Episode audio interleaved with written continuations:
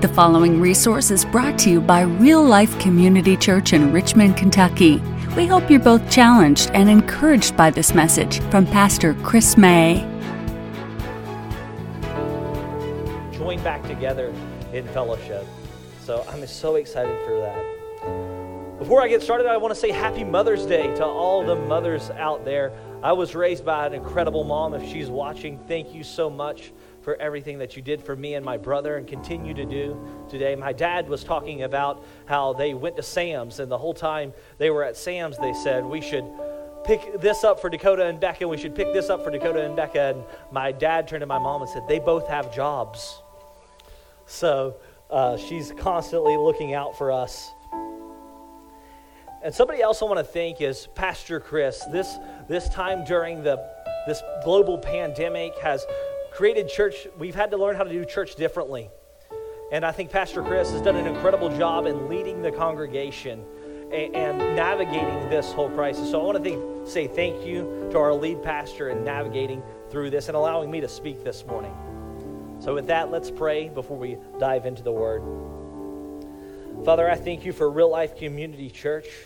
I thank you for a body that is striving to be real followers of Jesus. Father, I ask that you anoint this message, that you use these lips of clay. God, that your word speaks forth this morning. It's not man's ideas, but God, it's ultimately your words speaking forth. God, use me today. In Jesus' name, amen. So typically, you're good, Zach. Thank you so much. so typically, I like to take a passage and go verse by verse through the passage and break down the passage. That's kind of a conviction here at Real Life Community Church to do that. But today I want to actually look at an overarching story in the book of Ruth. So, in order to do that, it's going to be a little bit different. I'm going to take a passage from the first chapter and a passage from the last chapter and break it down. I would love to go all the way through the book of Ruth, all four chapters, verse by verse today, but I think you want to have more of your Sunday than me spending the whole day doing that with you. So, this morning, my goal is to show you that as a follower of Christ, our circumstances should not determine our joy because we have a hope and a promise in the work of Jesus Christ. The book of Ruth is an incredible little book. It's power packed in four chapters, and it is actually one of the most beautiful literary works that we have in humanity. In fact, there's a story, and this is kind of separate, about Thomas Jefferson when he was an ambassador to France. He would regularly attend with a group that actually called themselves the Infidels. They were a secular group. And they would join together to, uh, to share literature and, to, and ideas. So one day he decided he was going to take the book of Ruth, but replace all the names of the people in the story and share the story of Ruth. And at the end of reading the story, some of them exclaimed and said, That is the greatest story that we have, that, the greatest short story that's ever been written. And then he revealed to them that it was actually scripture, and they were not so amused. The context of the book of Ruth is that it's taking place in this time between Joshua and the kings. There's this in between period where they had entered the promised land, but we had not yet got to Saul and King David. We were in this time period of Judges. And what the book of Ruth tries to do is it tries to show the lives of individual, ordinary people that are living in this precarious time period. So if you have your Bibles this morning, turn to Ruth, the first chapter, verse 1. I'll be reading out of the ESV version. In the days when the judges ruled, there was a famine in the land. And a man of Bethlehem in Judah went to sojourn to the country of Moab. He and his wife and his two sons, the name of the man was Elimelech, and, and the name of his wife was Naomi. And their names of their two sons were Mahlon and Chilion. I hope I pronounced those right. I practiced before. They were Ephrathites from Bethlehem in Judea. They went into the country of Moab and remained there, but Elimelech, the husband of Naomi, died and she was left with her two sons. These sons took Moabite wives.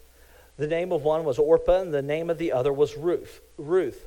They lived there for about 10 years, and both Mahlon and Chilion died, so that the women, so that the woman was left with her two sons, without her two sons and her husband.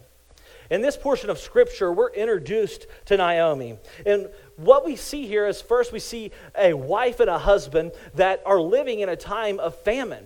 There's something precarious going on in their situation that in their land there's, there's lack there. And they're trying to figure out how to survive in this land of lack. It being Mother's Day, I don't know about your family, but in my family growing up, anytime we were going through a precarious situation, my mom was always the glue. Somebody got sick, we turned to mom. If somebody needed a last minute ride, we turned to mom. It sounds absolutely exhausting to me, but she was always there. But it wasn't just the trivial, everyday things that she was there for. She carried the brunt of the burden for most things. Who cares for those that couldn't care for themselves in most families? Who sacrifices their time and energy to encourage the hopes and dreams of loved ones? Who is most likely to trade her hopes and dreams for a new set of hopes and dreams when life changes? So we meet Naomi and her husband, and they're living in a time of famine. And then she loses her husband. And then after losing her husband, her sons marry pagan wives. And see, that was a big deal during this time because they were going against the Mosaic law. But then both of Naomi's sons die. And I mean, this is a common situation. If when it rains, it pours. It just kept getting worse. It was disappointment after disappointment after disappointment. In this portion of Scripture, Naomi goes from being a wife with a husband and two sons and two daughter in laws to being a widow with two widowed daughter in laws. It's a rough situation. It was like life just came along and pulled the rug completely out from under her for no apparent reason. James tells us that our faith is perfected when we go through trials and tribulations. Naomi was definitely going through some trials and tribulations here. But it's important for us to understand today that we are going to go through trials and tribulations and some sufferings as we go through this world. I know when I look back at my life, look back at situations in my life, there's time periods when I was like, God, why are you putting my family through this? Why are we going through this? But today I look back at those situations and I see how God used those circumstances to mold me into who He's called me to be and to mold my family into who we are called to be. It's incredible to see the things that my families went to and now we're stronger than ever. Naomi is left, jumping back to the scripture, is left with nothing but two pagan daughter in laws from disappointment to disappointment. What's interesting here is at first, we see her weathering them all, but then she gets to a point where she's just done. She's came to a point where she's ready to give up. So she decides to go home and live out her days as a poor widow. She begged her daughter in laws to go back to their families, and one decided to go back to her family, and one didn't. She returned home a completely different person from a pleasant and sweet person, from the pleasant and sweet person she once was. If you jump down a little bit in your scripture, we're going to go to Ruth, the first chapter, verse 19. This is the last portion we're going to go over in the first chapter. So the two of them, the Bible says, and that's Ruth and Naomi, the two of them went on until they came to Bethlehem. And when they came to Bethlehem, the whole town was stirred because of them. And the woman said, Is this Naomi? uh, she said to them, Do not call me Naomi, call me Mara, for the Almighty has dealt very bitterly with me. I went away full, and the Lord has brought me back empty. Why call me Naomi when the Lord has testified against me and the Almighty and has brought calamity upon me? So Naomi returned, and Ruth the Moabite, her daughter in law, with her, who returned from the country of Moab, and they came to Bethlehem at the beginning of the barley harvest. So Ruth and Naomi return to their hometown in Bethlehem. And when they go back into Bethlehem, this once newlywed bride that had left comes back, and her countenance is completely different. It's almost as if they can't recognize her because life has just completely demolished her. And it's interesting here that she changes. She says a few interesting things when she enters Bethlehem. She says, Don't call me Naomi anymore. So, me, I wanted to understand why she did that. There's a purpose why that's written in Scripture. Well, if you look at the meaning of Naomi's name, it means sweetness or pleasant. And then when she switches it to Mara, that means bitter. So, in fact, what she's saying is the sweet and pleasant girl you once know, life has now made me bitter. She says, I went away full, and now I've come back empty. I think we can all get to places like this in our life where it seems like we're just completely empty. We went out full, full of hope and desires and dreams, and something happened, and we feel empty. But in verse 22, there's a glimmer of hope that the author writes. And it says, They came to Bethlehem at the beginning of the barley harvest. It's just a short foreshadowing there that the harvest is taking place. It's interesting to me. In my life, I, the things that I've thought about that I thought were going to completely derail me, that it was going to completely alter the very course of my life, actually altered them for God's purposes. It's incredible that in those moments I was praying for God to take me out of the situations, and He was there with me in the situations. If you're listening to this message today and you feel like maybe none of your plans have worked out, like your life hasn't turned out anything like you expected it to be, that doesn't mean that God isn't working in your life. Naomi felt like God had forgotten completely about her and abandoned her. But what she didn't know is God was laying the groundwork not to only bless her, but to bless the entire nation of Israel and ultimately all of humanity through her line that would bring the Redeemer. She thought her story was over, but it was just chapter one. We're just one chapter into the book of Ruth. But in that moment, you see, a lot of times we read the stories and we, and we know what the ending is. We know what's going to happen. So we read them and we glance over the individual circumstances that are taking place for that person. But if you put yourself in Naomi's shoes, could you imagine losing your husband and your two sons, not having anybody to provide for you? And now you have the, the daughter in law of one of your sons that has passed away. And you're living in a time where there's a famine going on. That would be extremely difficult. So when Ruth and Naomi returned to Bethlehem, Ruth went out to glean what little food she could for her and Naomi. While out gleaning, she met a man who was a relative, relative of Elimelech, whose name was Boaz. Throughout all of Naomi's disappointment, God was orchestrating everything to bring Ruth and Boaz together. This is where I would love to go into the second and third chapter and break down this story. And if you've never read the book of Ruth, I encourage you to read it today. It's only four chapters. It's an incredible little book that has an amazing love story in it. And if you've never read it, I encourage you to for sure. But a little spoiler alert so we can move a little bit faster. They end up getting married, Ruth and Boaz. And the love story is awesome. So now, if you have your Bibles, jump to the last chapter in the book of Ruth. I'll let you get there. I'm going to take a drink.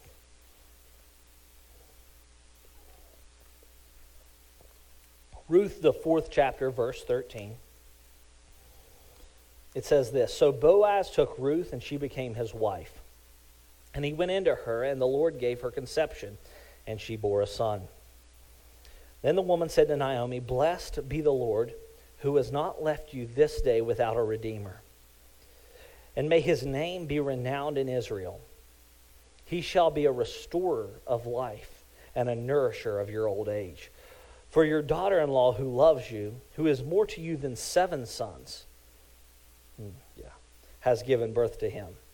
Then Naomi took the child and laid him on her lap and, and became his nurse. The woman of the neighborhood gave him a name, saying, A son has been born to Naomi. Name him Obed. He was the father of Jesse, and he was the father of David.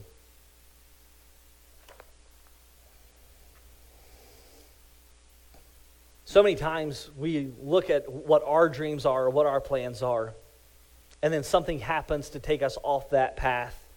and we feel like our dreams are being crushed before our very eyes. But even when we're going through the, these times of valleys and these times of suffering, we do not serve a God that's aloof to our situation. We serve a sovereign, all powerful God, God that cares about every detail of our lives, which is incredible to me. It's actually a crazy thought to me that we serve the creator of the universe that is all powerful, all knowing, everywhere, omnipresent, and he cares about the little details of what I'm worrying about.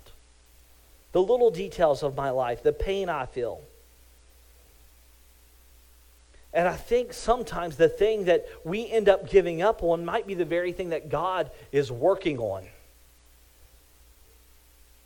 Naomi would have never suspected at all what God had in store for her.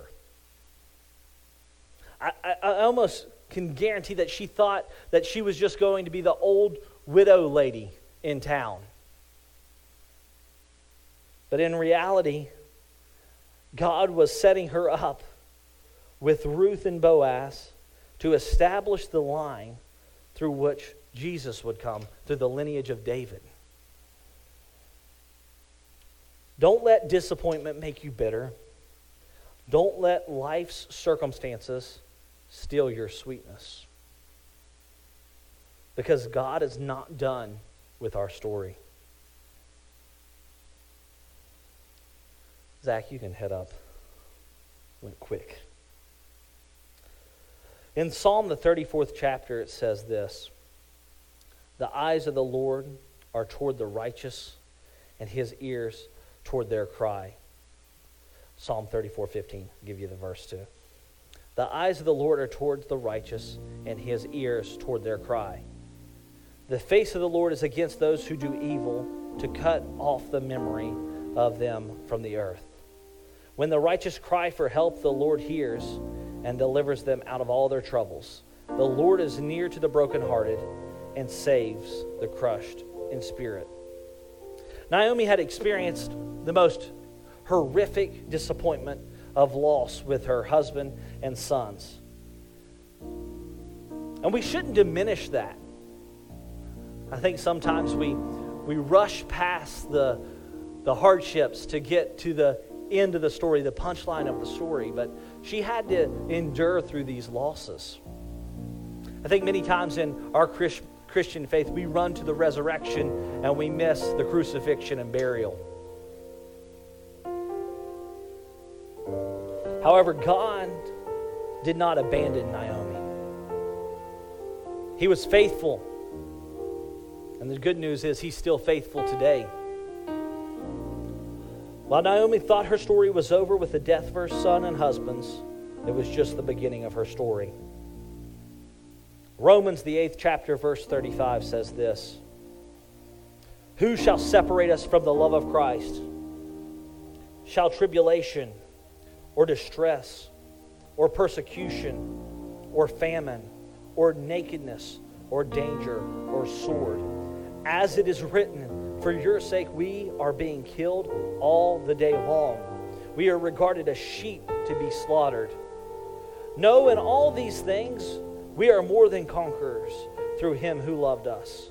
For I am sure that neither death, nor life, nor angels, nor rulers, nor things present, nor things to come, nor powers, nor heights, nor depths, nor anything else in all creation will be able to separate us from the love of God Christ Jesus our Lord. That's good. Paul can preach all by himself.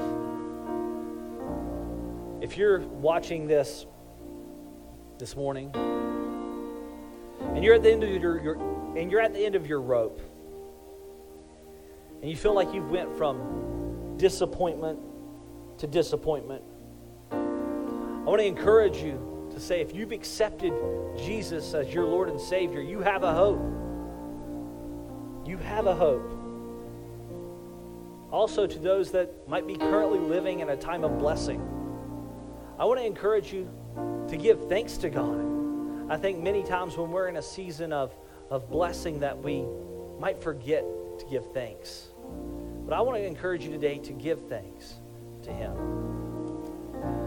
And if you're watching this and you've never experienced the love of God, well, there's first bad news. And the bad news is you're living in opposition to Him. And that's horrible. But there's glorious news, and that Jesus paid the price for you. That He stepped in on your behalf, and that you can be cleansed by His blood. You just have to accept Him. If you've never done that, I encourage you to message the church, and we would be glad to pray with you. Comment, message, however you want to do it. It's a little bit different these days. But in any of these circumstances, we need to understand that our God is in control, that He's worthy, and that He's sovereign. It would be so difficult to be Naomi and still trusting God. But we see this throughout all the scriptures. When we go from Naomi and you read Job, there's so many circumstances that it seems like at the beginning that you're abandoned. But in all these stories, we are reminded of his faithfulness, that he's there. Let me pray with you. Father, I thank you for your faithfulness and your goodness. Father, I thank you that while we might experience disappointments, those disappointments don't steal our joy because our joy is found in you. God, thank you so much for everything that you've done on our behalf and done for us. God, I pray that you strengthen our hearts to God to walk worthy of what you've called us to. I ask that you touch each and every person as they watch this message today, that you encourage them and that they know you're there with them. And we'll give you all the praise and all the glory. In Jesus' name, amen. Thank you for listening. If you'd like to know more about how you can have a relationship with Jesus Christ, or if you have questions about our church, you can email us at info at myrealchurch.org. Real Life Community Church is located at 335 Glendon Avenue in Richmond, Kentucky. We invite you to join us for worship Sunday at 10:45 a.m. or Wednesday at 7 p.m. Visit us online at myrealchurch.org.